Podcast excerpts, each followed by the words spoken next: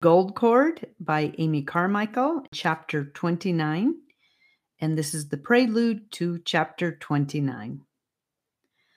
Thy sword was bathed in heaven, and that great sword bathed in clear glory, Lord, has conquered me, and conquering set me free. O bathe my sword in heaven, lest creeping rust or stain of earthly dust dim the bright blade, pledged to my Lord's crusade. Thy sword, bathed in high heaven, purged ancient wrongs. To thee my sword belongs. For that same fight, bathe it, O Lord, in light. Chapter 29 Boys of the Temple. Wrote Harriet Meuricoffre to her sister Josephine Butler. Do you remember that nice Russian lady who used to help the sisters every morning to dress the wounds of the poor who came to the convent? And a great lady said to her, I really cannot rise early, but will you, dear friend, every morning tend one wounded person to my account, and yet another to the account of my daughter? When that young Brahmin said, No, and drew his fingers back from the flame, it was because his torpid imagination had been suddenly quickened. May the Lord quicken ours if we are content to deputize someone else to get up in the morning to wash the wounds of the world. The God whose priests demanded the burning alive of a little cow is worshipped in a temple town near Dohnavur. The first time we saw small boys as acolytes was at one of the car festivals there. We were waiting under the eaves of a house, trying to get shelter from the blazing sun, when, with shoutings and flingings of arms in the air, the brown flood swept past.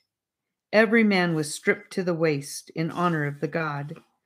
The flood grew denser, the shouts were frenzied, the car moved around the corner, rocked for a dizzy moment, and stopped. This was inauspicious. If we could have done so, we would have faded out of the picture. But there was no way of fading in that jam. So we stood there quietly and we watched the car pullers as they strained and sweated at the ropes and cried for levers. Scores rushed off to get them. Seen thus in the glare of day and dressed up for festival, the car was a garish thing.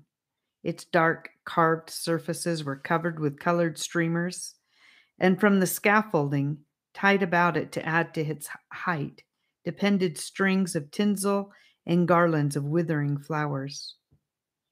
But the clamor was growing frantic. Crowds pressed in about the wheels, and policemen, anxious lest a late tragedy should be repeated.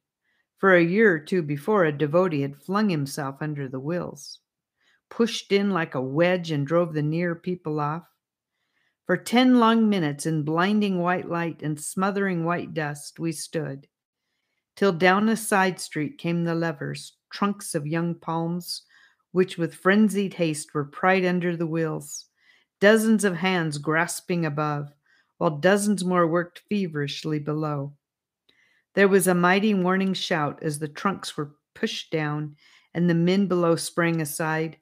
Pull! yelled 10,000 throats. Creaking and groaning, the reluctant wheels turned, and in clouds of dust, the car rolled off. Behind it roared the rabble in their wake, stretched naked on the ground and turning over and over, hands extended so as to change the begging bowl from one to the other, rolled, covered with dust and breathing dust, a Saivite ascetic.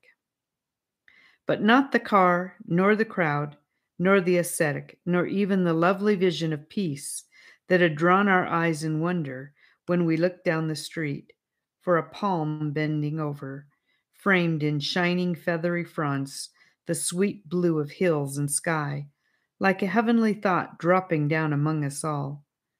Not these are most firmly fastened in memory, but this little boys in attendant on the God. One of them sat on the upper tier in front of the altar, a wreath of pink flowers on his bare shoulders. Others hoisted up the baskets of offerings from the people who pressed as near as they might to the car.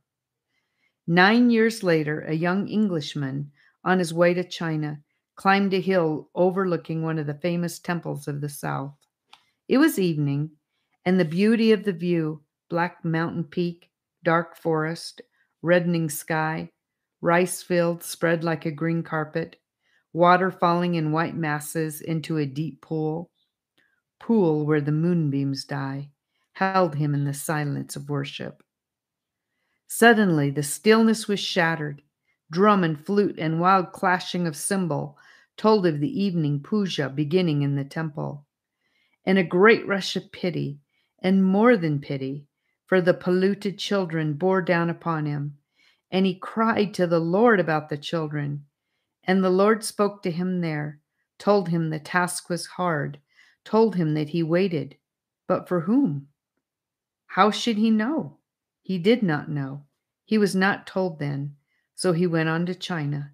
He did not dream that it was for him his Lord was waiting, nor did we dream what was being prepared for us and for the boys. That's the end of chapter 29